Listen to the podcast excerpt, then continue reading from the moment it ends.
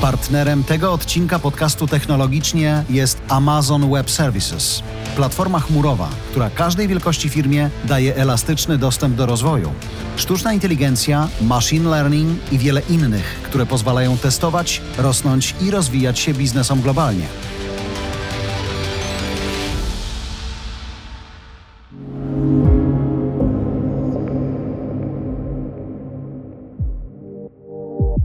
Ze studia Voice House Bartek Pucek i Jarosław Kuźniar. W najnowszym odcinku podcastu Technologicznie sprawdzamy, czy to już czas na AI w każdym domu. Czy także małe firmy są gotowe na machine learning. Rysujemy cienką granicę między tymi światami. Przekonujemy, żeby nie bać się korzystać ze sztucznej inteligencji także na co dzień we własnej pracy i uwolnić trochę czasu dla siebie. Namawiamy do testowania, próbowania i poprawiania. Pokazujemy narzędzia, które temu służą niezależnie od skali biznesu. Rozmawiamy z naszym gościem specjalnym o nowościach Amazon Web Services ujawnionych na konferencji w Las Vegas. Próbujemy znaleźć w nich coś dla Waszych firm.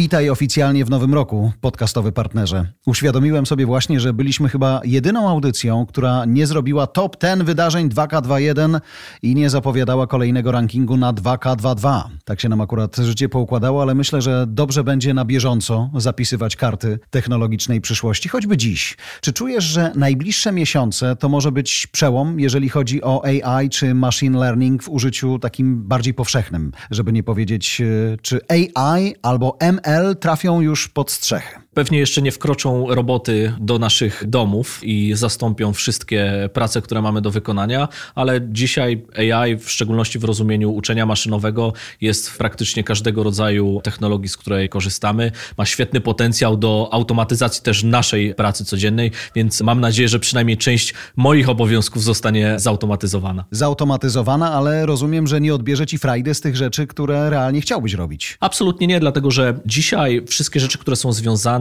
czy, które składają się na pojęcie AI, czy pojęcie uczenia maszynowego, tak naprawdę służą algorytmom, które powinny nam pomagać w pracy. I niezależnie od tego, czy budujemy zespoły, czy budujemy organizacje, czy budujemy produkty, to dzisiaj uczenie maszynowe i szeroko pojęta technologia za tym stojąca no jest obecna w większości rozwiązań, nawet jeżeli jej nie widzimy, czyli na tych serwerach, z których korzystają serwisy internetowe, w aparatach naszych telefonów, w procesorach, czy w serwisach, z których na co dzień korzystamy, niezależnie czy to są serwisy społecznościowe, czy to są różnego rodzaju aplikacje. Ale przyznaj, że jest jeszcze coś takiego, jasne, że w różnych miejscach z różnym natężeniem, że kiedy mówimy AI, to w tle słychać strach.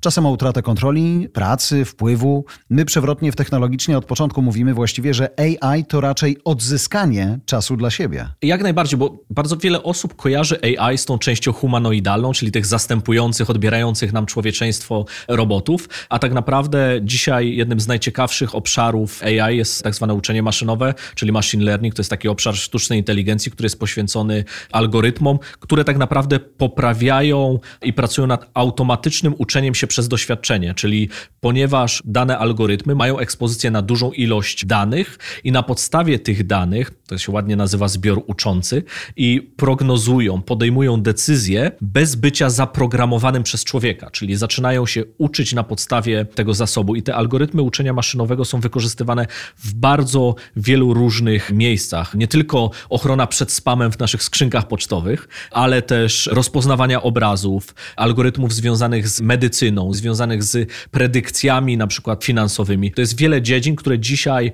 te algorytmy są obecne w naszym życiu, mimo tego, że nie widzimy, ale bardzo często też nie wiemy, że one za tym stoją, ale na koniec dnia osoby, które zajmują się tworzeniem produktów, prowadzeniem biznesu, dzisiaj coraz częściej korzystanie z szeroko pojętego AI, czy w tym przypadku uczenia maszynowego, stanowi też o przewadze konkurencyjnej. Okej, okay, dotknąłeś dwóch ważnych obszarów, to skupię się na nich teraz. Mówisz węziej, czyli uczenia maszynowego. Gdybyś miał narysować teraz taką granicę między AI sensu stricto a machine learning, to gdzie ona przebiega? Przede wszystkim to jest tak, że uczenie maszynowe jest po prostu obszarem AI, czyli to jest jedna z dziedzin, które możemy przypisać do obszaru artificial intelligence. I tak naprawdę to uczenie maszynowe jest, jak to się ładnie mówi, subsetem, czy też podgrupą tego pojęcia. Z mojej perspektywy też bardzo atrakcyjną z punktu widzenia biznesowego i z punktu widzenia budowania produktów. Dzisiaj w tym obszarze mamy do czynienia z jednym z największych postępów technologicznych, ale też najbardziej praktycznym aspektem wykorzystania tej technologii. Dzisiaj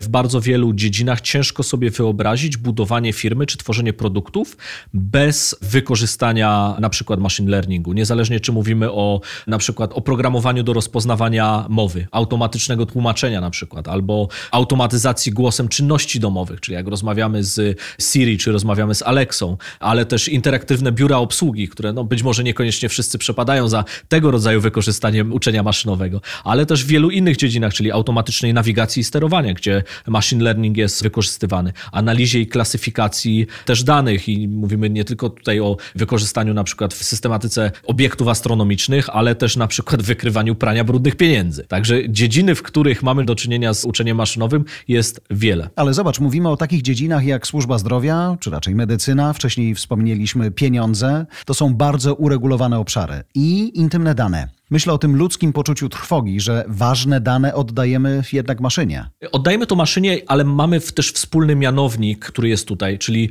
jakiej maszynie to oddajemy. I teraz dzisiaj to, co jest istotne z punktu widzenia budowania produktów, jest to, że możemy wykorzystać rozwiązania, które już istnieją na rynku. Czyli nie zawsze musimy budować swoje rozwiązania w zakresie sztucznej inteligencji czy w zakresie uczenia maszynowego, ponieważ tego rodzaju kompetencje są nadal w cenie, rzadko spotykane albo trudno dostępne na rynku z punktu widzenia talentu, czyli osób, które zajmują się uczeniem maszynowym. Takie osoby są absolutnie rozchwytywane i tego rodzaju kompetencje są rozchwytywane na rynku na całym świecie, ale też rozwiązania w sensie takim technicznym, z których możemy korzystać. No nie każda firma jest w stanie nie tylko zatrudnić topowy talent, talent w zakresie AI, ale też budować swoje własne rozwiązania. Takich firm, które stać na to i które mają czas na to, żeby to zrobić, oraz takich, w których naprawdę ma to sens, będzie mniej. Natomiast to nie oznacza, że nie ma możliwości wykorzystania uczenia maszynowego, no bo dzisiaj tego typu technologie i tego typu produkty są dostępne jak nigdy. I to jest akurat fantastyczne i z perspektywy małych firm, i z perspektywy dużych organizacji. Gdybyśmy mieli teraz, przez chwilę, zmierzyć, co to znaczy mała firma czy niewielka organizacja. Myślę o dwóch aspektach: i finansowym, i technologicznym technologicznym, to kto może dziś, czy już dziś, nawet nie będąc gigantem, śmiało rozglądać się za AI czy machine learning do wykorzystania dosłownie u siebie w biznesie? W zasadzie dzisiaj odpowiedź na to brzmi każdy, czyli niezależnie od tego, jakiego typu organizację budujesz albo reprezentujesz, możliwość skorzystania z rozwiązań machine learningowych, na przykład, czy z rozwiązań hostingowych są szeroko dostępne i w szczególności rozwiązania hostingowe głównie działają w modelu płacisz za używanie, więc jeżeli nie używasz, nie płacisz i razem ze skalą czy wzrostem twojego biznesu oczywiście wtedy płacisz więcej, ale ma to sens, ponieważ nie musisz płacić wtedy, kiedy dane rozwiązanie nie jest używane albo dane rozwiązanie może być dla ciebie zbyt drogie, jest po prostu uzależnione od twojego tempa wzrostu i sposobu używania. I dzisiaj tego typu rozwiązania są dostępne w zasadzie dla każdego, czyli spotkasz i bardzo duże organizacje, które robią ten transfer do chmury oraz szybko rosnące startupy technologiczne, które wykorzystują rozwiązania machine learningowe czy rozwiązania właśnie hostingowe od pierwszego dnia, czyli jeszcze w momencie bardzo często jeszcze nie ma firmy, ale już eksperymentują z produktem czy z pomysłem, czy jest on wykonalny, czy ma on sens, wykorzystując rozwiązania hostingowe czy machine learningowe dostępne na rynku. O tym sobie właśnie myślę. Na ile potrzebuję mieć duży team do zarządzania takimi nowościami technologicznymi w firmie, który zabierze się za dużą rzecz i ją dowiezie, a na ile mogę skorzystać z czegoś prostszego? Czegoś, co pozwoli mi na jakąś wersję MVP. Umiejętność eksperymentowania w ogóle w biznesie technologicznym jest esencjonalna, więc bardzo często zanim kiedyś, kiedy projekty, duże budżety, czasami rok decyzji po to, żeby powstała określonego rodzaju technologia, tak czy dokładnie, czy, czy produkt, a czasami to był rok dywagacji, a nigdy nie powstała, prawda? Znamy z doświadczenia. Natomiast dzisiaj możliwość eksperymentowania, te technologie i produkty, które są dostępne na rynku, umożliwiają ci przetestowanie twojej idei dużo szybciej i taniej. I nie zawsze potrzebujesz zatrudnić duży zespół, zbudować samemu technologię. Bardzo często będziesz składać ją z klocków i rozwiązań, które już są dostępne na rynku. Dlatego, że czasami nie warto wymyślać koła na nowo, ponieważ twoim zadaniem jako biznesu jest skupić się na rozwiązaniu problemu dla klienta, a niekoniecznie wynajdywaniu na nowo wszystkich technologii, które można użyć, czyli taki syndrom pisania technologii tylko i wyłącznie dlatego, że jej potrzebujemy. Bardzo często te rozwiązania są dostępne na rynku i na szczęście już żyjemy w dużo bardziej rozwiniętej takiej kulturze technologicznej, w której korzystanie z różnego rodzaju technologii i takich modułów, które możemy wykorzystać, które już ktoś stworzył i być może w tym zakresie stworzył rozwiązania, które są dużo lepsze niż to, co moglibyśmy napisać, albo są dostępne dużo szybciej niż sami moglibyśmy je stworzyć, po prostu składamy sobie nasze rozwiązania z technologicznych klocków, aż powstanie bardzo ciekawy produkt. No i to jest w szczególności ważne w tej części związanej z AI, gdzie zbudowanie wewnętrznie kompetencji wokół artificial intelligence, wokół uczenia maszynowego, czy wokół deep learningu na przykład, po pierwsze zajmie nam bardzo dużo czasu, po drugie będzie bardzo dużo kosztować, ale możemy wykorzystać rozwiązania, które już istnieją na rynku. To wcale nie oznacza, że nie będziemy zatrudniać wokół tego ekspertów czy tworzyć zespołów, tak? ale nie będziemy musieli wymyślać technologii na nowo, która już została wymyślona i stworzona przez najlepszych ekspertów na rynku w danej dziedzinie. Okej, okay, czyli gdybyś jeszcze raz przed spotkaniem z naszym gościem specjalnym, którego za chwilę przedstawię, miał powiedzieć, jakie firmy mogą śmiało już myśleć o używaniu sobie, może nie na AI, ale AI, to są jakieś granice? W zasadzie jedną granicą jest granica mentalna, tak? czyli umiejętność dostrzeżenia, że w naszym biznesie mamy do czynienia ze zbiorami danych, z prognozowaniem i podejmowaniem decyzji. I dzisiaj w bardzo wielu organizacjach tego typu rozwiązania są interpretowane pasywnie, czyli widzimy dane, próbujemy je zinterpretować i na ich podstawie podjąć decyzję, podczas gdy technologie obecne dzisiaj na rynku pozwalają zrobić to A albo za nas, albo działać w modelu predyktywnym, który nie wymaga udziału człowieka, tylko interpretuje te dane w taki sposób, żeby to uczenie maszynowe było wykorzystane po pierwsze bez udziału człowieka, po drugie na podstawie przykładowych danych albo danych, które zebraliśmy i skala ryzyka dzięki temu jest mniejsza, że podejmiemy złą decyzję, bo decyzje podejmowane przez ludzi zawsze są obarczone, może nie tyle zawsze, ale bardzo często będą obarczone większym ryzykiem niż decyzje podejmowane przez maszyny, które potrafią podejmować te decyzje w oparciu o bardzo duże zestawy danych. I dwa, kładąc to na stół, oszczędzamy przede wszystkim czas, a co za tym idzie, mówimy o biznesie, oszczędzamy też pieniądze.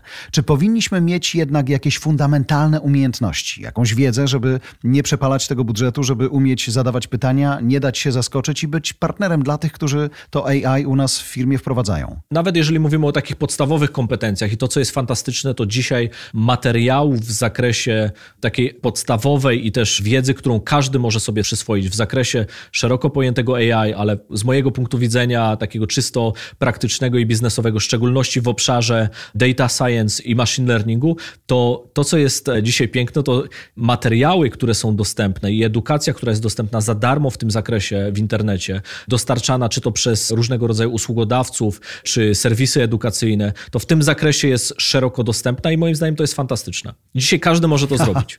Od poziomu szefa, czyli CEO, do poziomu CTO? Powiedziałbym tak, pewnie na poziomie specjalistycznym ta wiedza nawet będzie większa niż na poziomie tego CEO, ale tutaj dotykasz moim zdaniem bardzo ważnego aspektu. Dzisiaj bardzo wiele firm stoi przed transformacją, to się ładnie nazywa transformacja AI, ale tak naprawdę chodzi o wykorzystanie machine learningu, deep learningu w biznesie do transformacji tego biznesu. I dzisiaj tego typu wyzwania nie stoją tylko przed organizacją technologiczną w firmach czy przed CTO, ale przede wszystkim przed całymi organizacjami, czyli pozostałymi funkcjami, które muszą posiadać kompetencje w zakresie rozumienia tego, jak bardzo szeroko pojęta sztuczna inteligencja, ale tak jak mówię, uczenie maszynowe czy data science, wykorzystanie danych w biznesie, to to są kompetencje, które na tym tak zwanym C-level na dzień dzisiejszy są konieczne, a nie zawsze obecne. Wydaje mi się, jak tak patrzę po różnych konferencjach technologicznych, na których mam przyjemność prowadzić je dla publiczności, to ci CTO-si często na tej scenie mówią z dumą, że udało im się przekonać szefa do czegoś. Tylko tak myślę sobie z drugiej strony, dziś przecież CEO, czy to mężczyzna, czy kobieta, bez wiedzy technologicznej jest bardzo ułomny. To jest zazwyczaj tak, że ta organizacja technologiczna niesie ten kaganek technologicznej oświaty, natomiast bardzo często na tym poziomie C-level trzeba pamiętać, że są tak naprawdę trzy kategorie sztucznej inteligencji i zazwyczaj osoby, które słuchają czy czytają sztucznej inteligencji, myślą w kategorii właśnie tych humanoidalnych robotów, tak? bo mamy do czynienia z czymś, co się nazywa Artificial Narrow Intelligence, tak? czyli w skrócie to jest ANI, tak? czyli wąska sztuczna inteligencja. Mamy do czynienia z Artificial General Intelligence, czyli AGI, to jest silna sztuczna inteligencja i Artificial Super Intelligence, ASI, czyli taka super inteligencja, którą właśnie my kojarzymy z filmów, tych humanoidalnych robotów. ale dzisiaj tak naprawdę rzeczywiście mówimy tylko o tych dwóch pierwszych, czyli Narrow i General Intelligence. Widzisz na konferencjach bardzo często prezentowane są te humanoidalne roboty biegające gdzieś tam między gośćmi, ale tak naprawdę największa wartość biznesowa jest właśnie w tej części uczenia głębokiego, właśnie w tej części deep learningowej. W jakimś sensie nie tej za klientami po kawiarniach w Japonii na przykład, ale tej niewidocznej, tej AI pod spodem. Tej niebiegającej między klientami, ale też z drugiej strony tej, której bardzo często użytkownicy i konsumenci nie widzą, a która jest w stanie przynieść największe zwroty z punktu widzenia biznesowego. Okej. Okay. Scena przygotowana, czas na rozmowę z naszym gościem. W podcaście technologicznie Tomasz Stachlewski, Enterprise Architecture Lead Amazon Web Services.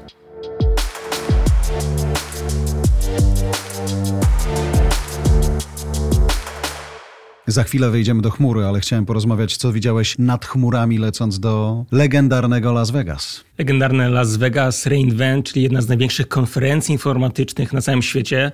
Reinvent to jest konferencja edukacyjna dziesiątki tysięcy ludzi. Ale dla ciebie też? Mimo, Absolutnie. że jesteś człowiekiem z firmy? Sześć lat w AWS-ie, mimo wszystko ciągle jest tyle rzeczy, których nie wiem. Każdego roku, każdego dnia jestem bardziej świadomy tego, mm. czego nie wiem, a nie tego, czego wiem. Też dobrze. Absolutnie, wiesz, no, to jest niesamowita okazja, bo po pierwsze trochę wychodzimy, udaje się zobaczyć ten świat pozakowidowy. Naprawdę znowu tam 25 tysięcy osób, które spotykają się, edukują się, jakby bawią się oczywiście, bo w końcu to jest Las Vegas, więc niesamowita Wstyd okazja. byłoby się nie bawić. Nie, no absolutnie. Jedziemy do Las Vegas, to są rzeczy, które zostają tylko w Las Vegas. Chociaż akurat dzisiaj chciałbym, żebyś podzielił się trochę wiedzą. Lądujesz w Las Vegas, dołączasz do mnóstwa ludzi, którzy przychodzą, żeby dowiedzieć się, co nowego może zadziać się w świecie technologii z wykorzystaniem najnowocześniejszej technologii. Czy widzisz jakiś taki jeden najważniejszy dla ciebie samego, tak jak mówisz, jesteś od lat w tej firmie, czy ale też od lat w branży, trend, który cię zakręcił? Kilka takich trendów, no ale prosisz o jeden czy dwa, to powiedzmy, że będę bardzo konkretny. Po pierwsze sztuczna inteligencja. Jakkolwiek nie brzmi to bardzo banalnie, bo mówimy o sztucznej inteligencji od lewa na prawo już od kilku lat, to każdego roku jednak ta kula śnieżna nabiera rozpędu i w końcu już przestaliśmy żyć w czasach, gdzie sztuczna inteligencja to było tylko takie fajny slogan, o tym się mówiło, ale tak naprawdę nie wiadomo było gdzie zacząć, tylko naprawdę teraz już nie tylko duże firmy, ale małe firmy, średnie firmy, nie tylko w Stanach Zjednoczonych, ale również tutaj w Polsce wykorzystują to, żeby zmieniać świat. Czyli to jest pierwszy trend. A drugi trend to jest po pierwsze swoboda i nowoczesne technologie, niekoniecznie sztuczna inteligencja. Firmy szukają sposobu, takie firmy, które nie mają dostępu do gigantycznych zasobów finansowych, do specjalistów, którzy często są bardzo drodzy, szukają sposobu, żeby mieć dostęp do tych nowych technologii, eksperymentować za pomocą tych rzeczy, które w chmurze po prostu są i na podstawie tego po prostu robić rewolucję nie tylko u siebie w biznesie, ale po prostu na całym świecie. Ja mam z kolei bardzo analogowe rozwiązanie jak kartka i długopis i notuję sobie parę rzeczy i będę je wykorzystywał. Chciałem trochę później o tym porozmawiać, ale skoro mówisz, słuchaj, AI dla mnie jest bardzo ważne, chciałbym cię zapytać o to, na ile ty widzisz, że to AI może być jednak też nie tylko wykorzystywane przez duże firmy, które się na tym znają, mogą mieć specjalistów, ale wykorzystywane też przez mniejsze czy średnie, na ile sztuczna inteligencja z wykorzystaniem powiedzmy AWS-a może tym firmom ułatwić pewne rzeczy, przyspieszyć pewne procesy, albo w finale dać im większe szanse sprzedażowe. Powiem Ci tak przewrotnie, uważam, że właśnie duże firmy mamy nawet czasami podgórki, jeżeli chodzi o wykorzystanie sztucznej inteligencji. Im większa firma, tym więcej procedur, tym więcej jakby problemów. Ale trwogi wciąż? Tak, absolutnie. Trwoga przed nowymi technologiami, przed tym, czy warto, bo w końcu nowa technologia, to być może ja nie będę miał co robić, to może lepiej, żebym ja klepał te klawisze. Absolutnie tam jest trwoga, tam są procedury, które stworzyliśmy N lat temu, a nagle pojawia się mała firma, średnia firma, startup i nie ma tej trwogi. Oni chcą, oni mają pomysł i w skrócie myślą sobie, jak nie teraz, to kiedy? Nie chcemy tego robić za rok, za dwa, więc robimy teraz. I wiadomo, czasami się nie uda, no ale jak się nie uda, no to trudno, to wymyślamy coś nowego, wymyślamy nowe pomysły, nowa rewolucja i tak dalej, więc absolutnie właśnie ta sztuczna inteligencja, to AI jest o tyle fajne właśnie, bo równie dostępna jest dla wszystkich firm, a jednocześnie te małe firmy, tak jak powiedziałem, często po prostu łatwiej ją wykorzystać. Czyli oni nie muszą powiększać swojego zespołu o ludzi, którzy bardzo głęboko w AI wejdą. Oni wchodząc do chmury, mają dostęp do czegoś, co jest prostsze dla nich, tak? Absolutnie. W zrozumieniu i wykorzystaniu. Absolutnie. Mówimy tak zwanej demokratyzacji IT. W skrócie, nie musimy być, nie wiem, największym bankiem na świecie, nie musimy być korporacją, która ma zespół IT, który ma dziesiątki tysięcy ludzi, tylko możemy być małą firmą spod Krakowa, możemy być jednoosobową działalnością gospodarczą i sobie myślimy, ja też chcę z tego wykorzystywać. I nagle się okazuje, że, nie wiem, Spotify, McDonald's, Nasdaq mają dostęp do tych samych rzeczy, do których których my mamy dostęp i możemy rywalizować jak równy z równym. Nie musimy realnie szukać mieć kapitału na specjalistę, który zajmuje się sztuczną inteligencją, który będzie kosztował niemało, bo tacy są najdrożsi. Taki mamy rynek i nagle możemy faktycznie budować i wykorzystywać te nowe technologie do tego, żeby po prostu posuwać się do przodu. To AI w tym znaczeniu dostępności dzisiaj, nawet tej prostej, tak jak mówimy w odniesieniu do mniejszych firm, to jest etap sprzedażowy, to jest etap marketingowy. Gdzie oni mogą wykorzystać AI? W jakich obszarach swojej działalności? Po pierwsze należy jakby pozbyć się takiego wrażenia, że ta sztuczna inteligencja nagle przyjdzie, zupełnie zastąpi wszystkie te procesy, które mamy i teraz będzie komputer, który będzie robił to za nas, będzie dzwonił po klientach, będzie nam, nie wiem, budował produkty i tak dalej. Właśnie o to chciałem cię zapytać, bo ta, użyję jeszcze raz tego słowa. Ta trwoga jest taka, że AI coś zastąpi, a ja myślę o tym, na ile ona jest w stanie wesprzeć mnie w czymś. Dokładnie, i to jest właśnie to wsparcie. W skrócie jesteśmy na etapie, XXI wiek, mimo wszystko jesteśmy na etapie, jeszcze długo będziemy, gdzie sztuczna inteligencja ma nas wspomóc w tych elementach naszych procesów, które są bardzo manualne, które są powtarzalne, które po prostu nasz cenny czas, a on jest najbardziej istotny dla każdego pracodawcy, jest po prostu marnowany. Więc po co my na przykład mamy teraz analizować, nie wiem, dane finansowe i sobie myśleć, może tam jest jakiś ukryty wzorzec, prawda, i poświęcać na to godziny, dni, tygodnie, skoro sztuczna inteligencja to może zrobić za nas. Po co mamy, nie wiem, analizować formularze, przepisywać to do komputera, skoro sztuczna inteligencja może samemu to przeanalizować i po prostu nam powiedzieć, na tym formularzu było to, to i to i to. To mega, powiedz mi o takiej sytuacji. Wiemy, że dane są dzisiaj mega walutą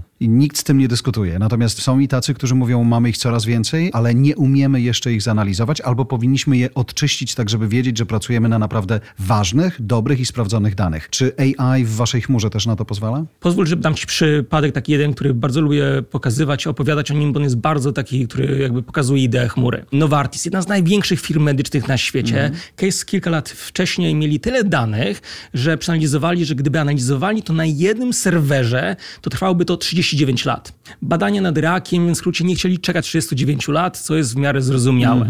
No i oni podeszli do tego tak, no to weźmy kilka serwerów, dużo serwerów, zrównoleglimy to i wtedy będziemy mieć ten wynik dużo szybciej. No i poszli do swojej serwerowni, bo mam swoją serwerownię, w skrócie administracja powiedziała, no nie mamy tysięcy wolnych serwerów, no więc chyba tutaj się puknijcie. Dobra, no to budujemy nową serwerownię. Koszt 40 milionów dolarów. No to też nie tędy droga. No i co zrobili? Poszli do chmury, poszli do AWS-a, uruchomili ponad 10 tysięcy serwerów, uwaga, na 9 godzin. Na 9 godzin wrzucili dane, przeanalizowali to, po 9 godzinach okazało się, że mamy wynik, wszystko zwinęli i poszli do domu. I kosztowało ich to 4000 dolarów. Czyli działacie też w modelu subskrypcyjnym? Ja jako mała firma mogę wpaść do ciebie na chwilę, tylko na tyle, na ile potrzebuję, a później się zawinąć i może wrócę, może nie? AWS działa tylko w modelu subskrypcyjnym, więc to jest jakby też benefit, bo ty też nie wiesz, czy się uda, czy nie, czy ty potrzebujesz dwóch serwerów, stu serwerów, czy potrzebujesz tej bazy sztucznej inteligencji, więc wchodzisz, korzystasz, nie potrzebujesz, to wychodzisz i po prostu dziękuję, do widzenia, mnie tu jakby nie było. Coming back to Las Vegas. Mówicie, będą local zone i pojawią się także w Polsce. Co mi to da? Do tej pory AWS działał w oparciu o tak zwane regiony. Regiony to były takie miejsca na świecie, gdzie po prostu użytkownicy, firmy mieli możliwość uruchamiania swoich aplikacji, systemów. Takich miejsc na całym świecie było parędziesiąt, niemal 30, no ale użytkownicy z Polski często mówili, no dobrze, ale ja chciałbym mieć to również w Polsce, bo najbliższy taki region to był Frankfurt. No i nagle się okazuje, że AWS mówi, dobra, słuchamy was i wchodzimy do Polski. I od przyszłego roku tak naprawdę użytkownicy w Polsce, te małe firmy, duże firmy, będą mogły uruchamiać swoje aplikacje, przechowywać dane w Polsce.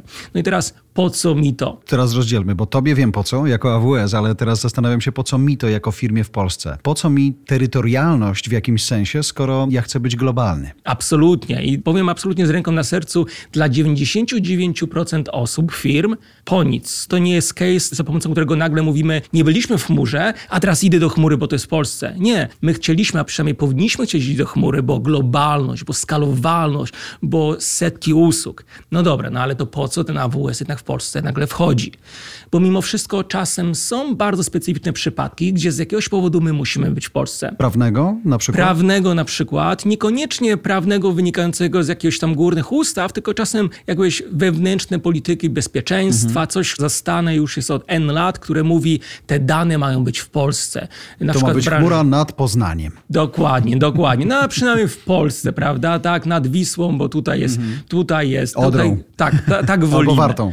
Tak wolimy. No i wtedy nagle się okazuje, że do tej pory no, były jakieś Mhm. sposoby, ale nie do końca było jakby to najprostsze, a teraz nagle AWS mówi, nie ma problemu. Jeżeli chcesz te dane przechowywać tutaj w Polsce, na naszym pięknym kraju, chcesz je analizować, to proszę i możesz to robić. Ale to jest jakiś wątek personalizacji tej waszej też relacji z klientami, że wiecie, że musicie się w niektórych momentach, choć wiem, że akurat w tym kontekście, o którym mówimy, to dziwnie zabrzmi, odglobalizować, że jednak potrzebujecie być coraz bardziej bliżej, lokalnie, personalnie. To jest bardzo ciekawe pojęcie, które powiedziałeś i rzeczywiście to jest tak, że każdy musi dopasowywać się do realiów. Nikt nie zjadł całego rozumu na całym świecie i mimo, że AWS jest na rynku 16 lat i mimo, że my ciągle wierzymy właśnie, że ta globalność, takie regiony na świecie to jest ten kierunek, w którym większość firm będzie szła, również w Polsce, to jednocześnie to nie rozwiązuje wszystkich problemów tego świata. Patrz supply chain ostatnich miesięcy, to jakby tutaj też widzę taką dużą, dynamiczną zmianę w myśleniu wielu firm, tak? Że jeżeli wiemy, że to nie zadziałało teraz, to może powinniśmy myśleć zupełnie inaczej o tym, gdzie my pewne rzeczy robimy. Absolutnie. No i teraz do sukcesu zarówno po stronie AWS-a, jak i po stronie klienta jest to, żeby po prostu słuchać i dopasowywać się to, co robimy do no jakże szybko zmieniającego się świata. Wracając do Novartisu, o którym powiedziałeś, to brzmi dobrze i dumnie, bo to jest rzeczywiście duża skala. Natomiast gdybyśmy wrócili do mniejszego biznesu, wchodzę, testuję i mogę potraktować wasze aplikacje już istniejące w chmurze AWS-u jako jakiś rodzaj MVP? Absolutnie. To, słuchaj, MVP to jest jedna z najbardziej genialnych rzeczy, jakie po prostu człowiek wymyślił i ciągle za mało firm to wykorzystuje. I pozwól, że znowu ci dam bardzo fajny przykład, jeżeli pozwolisz. Rovio. Rovio dla tych osób, które nie wiedzą, to jest firma, która stworzyła pewną grę. I teraz to jest firma z Nordyków, która tworzyła gry mobilne i ona robiła gry, nie wychodziło. Robiła kolejną grę, nie wychodziło. 60 któraś gra z kolei to było Angry Birds. Czyli nagle w cały świat zaczął rzucać ptakami w świnie, to jest chyba w tej kolejności, i z jakiegoś powodu Przepraszam, okazało, nie pomogę. i z jakiegoś powodu okazało się, że rzeczywiście to jest coś fajnego. I teraz czemu wracam do Twojego pytania? Bo teraz chmura dała właśnie tą możliwość, że eksperymentujemy. Może się uda, jeżeli tak, to rozbudowujemy ten pomysł. I właśnie gdyby nie chmura, to by się okazało, że tego MVP nie możemy zrobić, bo musimy na początku jakby uzgodnić, co robimy i albo się na tym przejedziemy, albo rzeczywiście być może będziemy nowym jednorożcem. To, że mam w chmurze aplikacje, mogę z nich skorzystać, przetestować się, zwiększyć skalę, zmniejszyć skalę, subskrypcyjnie tym zarządzić, to jedno, ale czy mam też dostęp do jakiejś grupy ekspertów, jakiegoś, nie chcę tego nazywać call center, ale wchodzę, widzę tę aplikację, wiem, że jestem mały, więc nie mam u siebie takiego zespołu, ani ja jako ten, który wchodzi, nie mam takich skilli. Czy tam też jest jakaś pomoc? W skrócie jest kilka dróg odpowiedzi na to, ale najbardziej krótka będzie taka. AWS został stworzony w modelu self-service. To jest sposób, w jaki sposób AWS się skaluje na miliony użytkowników na całym świecie. I teraz idea była taka, stwórzmy platformę, która będzie na tyle prosta dla każdej firmy, czy to jest właśnie Jan Kowalski, który nie zna się na IT, a może to będzie zaawansowana firma jak Netflix. I teraz dla każdego z tych rodzajów firm, osób, ta platforma ma być po prostu łatwa do wykorzystania. No i teraz wracam do tego pytania, czy jest tam ktoś, kto mi pomoże? Tak, jest, ale jednocześnie nie, wcale nie musisz iść do tej osoby, bo zaufaj mi, będziesz w stanie naprawdę samemu nagle odpalić serwer, odpalić bazę danych, czy wykorzystać sztuczną inteligencję, bo właśnie tylko dzięki temu mechanizmowi AWS jest tak dobrze w stanie się skalować, żeby po prostu docierać do tych milionów klientów. Aplikacja, która pozwoli mi zrozumieć dane, które dostanę też? A, absolutnie. Powiedziałeś wcześniej, że dane są nowym, jakby najbardziej istotną rzeczą. To jest ta ropa tego świata, prawda? I teraz firmy gromadzą dane. Coraz więcej danych mamy, ale gromadzić dane, wykorzystywać to są dwie różne rzeczy. Czytać to większe wyzwanie. Absolutnie. No i teraz rzeczywiście, ja bardzo często porównuję, że chmura AWS to jest worek klocków Lego. No i teraz część z nas pójdzie do tego worka klocków Lego i wykorzysta 5-6 klocków Lego i zbuduje fajny samochodzik, ale ktoś inny wykorzysta tych klocków Lego z 50 i zbuduje naprawdę coś niesamowitego. I teraz część z tych usług, część z tych właśnie klocków Lego służą do tego, żeby lepiej analizować te dane, żeby wyciągać wnioski. I tu trochę wracamy do wcześniejszego tematu, czyli sztuczna inteligencja. Więc znowu są usługi, które polegają po prostu na tym, że my nawet nie musimy się na tym znać. Wrzucamy dane, chmura sobie myśli i na końcu daje nam wynik. To jest wzorzec Twoich danych, na podstawie tego sugerujemy to i to. Przetestuj i bo może wrócisz. Natomiast wspomnieliśmy Tomek o tym, że pojawi się kilka nowych local zones i pojawią się także tutaj nad Wisłą w dużym skrócie. Czy aplikacje w tych lokalnych zonach są wszędzie takie same? Czy, nie wiem, Afryka ma inne, Ameryka Północna ma inne, Południowa inne, Północna Europa ma inne niż Polska? Tak, to jest też dobre pytanie i w skrócie nie każda lokalizacja jest taka sama. Teraz czym się różni region od local zony? Właśnie ilością funkcjonalności, ilością tych klocków Lego. Mhm. Dlatego wcześniej powiedziałem, że większość mimo wszystko klientów, większość firm będzie dążyła do regionów, bo tam po prostu skala jest większa, więcej jest klocków Lego, więcej usług. Natomiast te lokalne zony, jak na przykład ta, która powstanie tutaj w Warszawie, będzie oferowała te powiedzmy najbardziej istotne elementy, które zawsze użytkownicy proszą. Ale wy wiecie to na podstawie historycznych potrzeb waszych klientów tutaj w Polsce? Nie, absolutnie. Posłuchaj, to nie jest tak, że AWS nagle wchodzi, nie wiem, w przyszłym roku i wcześniej tu nas nie było. Mhm. Ja sam w samym AWS pracuję 6 lat i od 6 lat myślę, że z dużą pewnością mogę powiedzieć, że odbyłem naprawdę tysiące rozmów z klientami od małych do dużych, więc ten feedback zwrotny, czego potrzebuje polska firma, jest tam bardzo dobrze znany. I to nie trzeba iść daleko, że mówić tutaj o Locie, o Avivie i o CodeWise, ale naprawdę ten feedback zwrotny jest, który pozwoli rzeczywiście nam dostosować te usługi do tego, które będą tu oferowane, do faktycznych potrzeb. Co takiego ma lot z bycia w chmurze? Nomen omen? Tak, tak, tak. Więc lot lata w chmurze i rzeczywiście jest w chmurze. Skalowalność. To jest tak, każda firma będzie szukała czegoś innego w chmurze. Niektórzy oszczędności, niektórzy nowej technologii, niektórzy skalowalności. Teraz czemu lot jest w chmurze? Szalona środa, ceny idą jakby łeb na szyję i nagle okazuje się, że dużo więcej osób chce latać. No bo jest taniej, więc czemu nie? I teraz lot kiedyś, kiedyś, kiedyś, około 10 lat temu, miał swoją serwerownię. No i okazywało się, że mamy świetną akcję marketingową, super. Marketing krzyczy z zachwytu, IT krzyczy po prostu z rozpaczy, bo po prostu nie jesteśmy w stanie opanować tego sukcesu. No więc co zrobili? Przeszli do chmury i skalują się, dostosowują się do tego, co jest faktycznie potrzebne, jednocześnie ograniczając koszty. Dobra, to teraz poszukajmy ograniczenia kosztów u mniejszych, bo LOT, czy weźmiemy sobie Nasdaqa za chwilę, czy Meta, czy United Airlines, czy Pfizera, ale mniejsi też zwykle wygrywają kosztami mniejszymi, czy czym? Co jeszcze można wygrać takiego? Mniejsi bardzo często będą wygrywali jakby szybkością. Chcemy odpalić nawet prostą stronę e-commerce i tak dalej. No i teraz zastanówmy się, dobrze, musimy znaleźć specjalistę, musimy znaleźć, gdzie to zrobimy i właściwie mija tydzień, dwa, miesiąc, dwa miesiące i my właściwie nie jesteśmy dużo dalej niż byliśmy na początku. Jedziemy do chmury, uruchamiamy usługę i nagle po godzinie mamy sklep internetowy. Powiedziałbym, że szybkość i innowacja to są te kluczowe dwa elementy, które powodują, że jeżeli ktoś raz wejdzie do chmury, to nie chce wyjść z chmury. Hmm. A jak popatrzymy na Nasdaqa, na metę, to czego oni tam szukają? Poza miejscem, przestrzenią, zakładam, że te eksperymenty też mogą być, ale nie musi to być clue. Meta jest ciekawym przypadkiem, bo Facebook już od lat korzystał z AWS, ale to jest pierwszy raz, gdzie tak publicznie powiedzieli tak, chmura, tak, AWS, tak, korzystamy już nie od dzisiaj.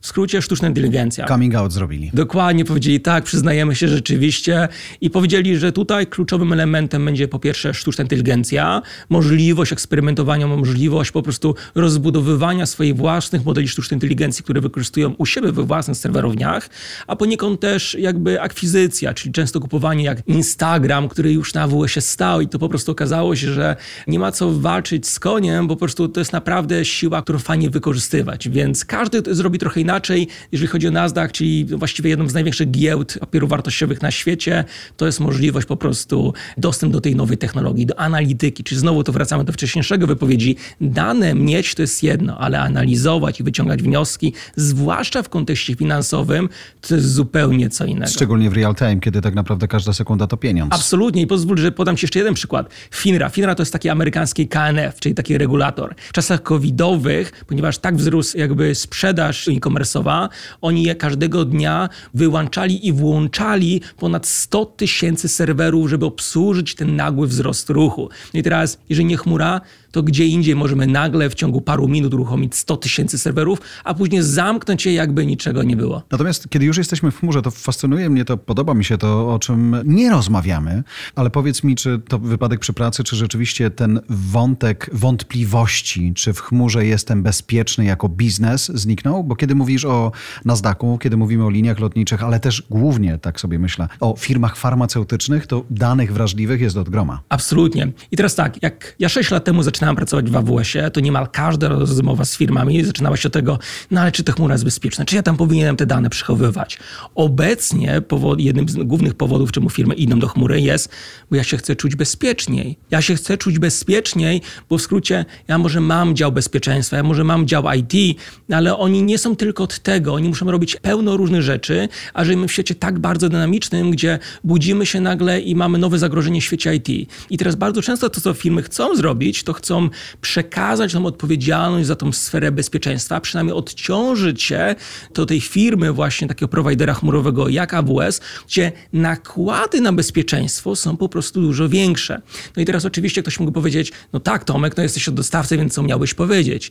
No i właśnie niech to nie... Od... Chcesz, to ja to wypowiem. No tak Tomek, jesteś od dostawcy, co miałbyś powiedzieć? A nie, to ja nie, ja nie będę teraz komentował. Nie, absolutnie, więc najlepiej na to odpowiadają te przypadki, o których ty powiedziałeś. Jakie firmy korzystają z chmury? Tak trochę uproszczając, te dane już w tej chmurze są. Jeżeli korzystamy z Tindera, no to informacja dla wszystkich, którzy korzystają z Tindera, pewnie większość z nas, te dane są w chmurze, bo za każdym razem, jak swajpujemy na lewo, w prawo w poszukiwaniu miłości życia, to tak naprawdę to są modele działające w AWS-ie. Mówiłem o locie, mówiliśmy... Gdzie poznałeś swoją żonę w chmurze? Absolutnie. AWS-ie. No, ja, ja, trochę, ja, trochę, to inaczej opakowuję. Mówię, jak znajdziesz miłość życia, to dzięki AWS-owi. Jak nie, nie znajdziesz, no to to już twoja wina. Jeśli jest happy end oczywiście. Tak, tak, tak. tak. Natomiast wiesz co, o jednej rzeczy jeszcze myślę w kontekście tej lokalizacji, ale też w kontekście marki głównej waszej, czyli mówimy o Amazonie. To, że jesteście globalni, uwiarygadnia was lokalnie? Tak, absolutnie. Pojęcie chmury bardzo stało się pospolite. Teraz nie mamy realnie hostersów jakichś, nie mamy takich firm hostujących. Teraz na lewo, prawo, chmura. Chmura lewo, chmura Czy prawo. przywiązałeś do tego Tindera? Absolutnie, więc w skrócie to jest tak, ci tacy właśnie globalni gracze jak AWS, różnica między nimi a takimi często lokalnymi graczami jest to po pierwsze niezawodność, działa to po prostu dużo sprawniej, lepiej. Usługi, funkcjonalności. Bo pamiętajmy, to jest tak, chmura to nie jest tylko serwer wirtualny. Chmura to jest ten worek klocków Lego, który daje nam możliwości do tego, żebyśmy w ciągu paru dni zbudowali coś naprawdę niesamowitego, co zmieni może niekoniecznie świat, ale po prostu nasz i naszą konkurencję. No i tym się różni ta chmura. I teraz wracam do tego pytania, czy to, że my jesteśmy globalnym graczem, nasz uwierzytelnia? Absolutnie tak, bo pokazujemy, posłuchajcie, to nie tylko tutaj tutaj klient stąd, stąd, stąd, tylko możemy podać przykładów z całego świata, z każdej branży i nagle się okazuje, że to nie jest tak, że firma myśli, czy chmura jest dla mnie, czy powinienem pójść, tylko właściwie czemu ja jeszcze nie jestem na tym wehikule jakby nowej technologii. A to jest tak, że mogę sobie podejrzeć case, nie wiem, z Ameryki Południowej w moim biznesie i na tej podstawie wyciągnąć jakieś wnioski, albo inaczej, to twoje AI, o którym mówiłeś, nie tylko w kontekście Las Vegas i tego trendu głównego, ale ono już też podpowie mi pewne rzeczy i powie, dobra, w tym biznesie tej szerokości geograficznej to się udało lub nie. Absolutnie, to jest tak. Znowu wracam do tego, co wcześniej powiedziałem. To niech vendor mówi i przekonuje, tylko niech to realne przypadki użycia chmury pokazują na świecie. I więc w skrócie wchodzimy na stronę i mówimy, jestem w tej branży, może tutaj jestem w Europie, pokaż mi, czy to faktycznie tak wygląda. To jest bardzo ciekawe. Jeszcze, jeszcze 20 lat temu firmy były tak bardzo mało wokalne. To była tajemnica. Nie, nie, ja wykorzystuję, nie, nie, nawet nie powiem, że wykorzystuję tą technologię. A nagle się okazało, że ten XXI wiek, to firmy chcą być wokalne, jest kilka na to powodów, między innymi jakby chcą pokazać, jakie są nowoczesne, jednocześnie chcą skupić tych specjalistów, żeby oni przyszły do nich, prawda, że o, to jest firma, która żyje w XXI wieku, a nie XIX. I nagle się okazuje, że firmy są wokalne i one same mówią, nagrywają filmy, jakby piszą artykuły, które opisują, my to robimy, ta sztuczna inteligencja nam w tym pomogła, tu analizujemy dane, tutaj chodzi o szybkość, tutaj o oszczędności kosztów. Mówiliśmy na samym początku, kiedy wymieniałeś te swoje top two. AI to jedno, a drugie to swoboda? W jakim kontekście swoboda? Tej subskrypcji chociażby, czy jeszcze coś Absolutnie. innego? Subskrypcji, że po prostu możemy poeksperymentować i możemy wycofać się. To jest swoboda tego, że eksperymentów. Nie boimy się eksperymentowania. To jest typowe też w polskim tutaj na naszym rynku.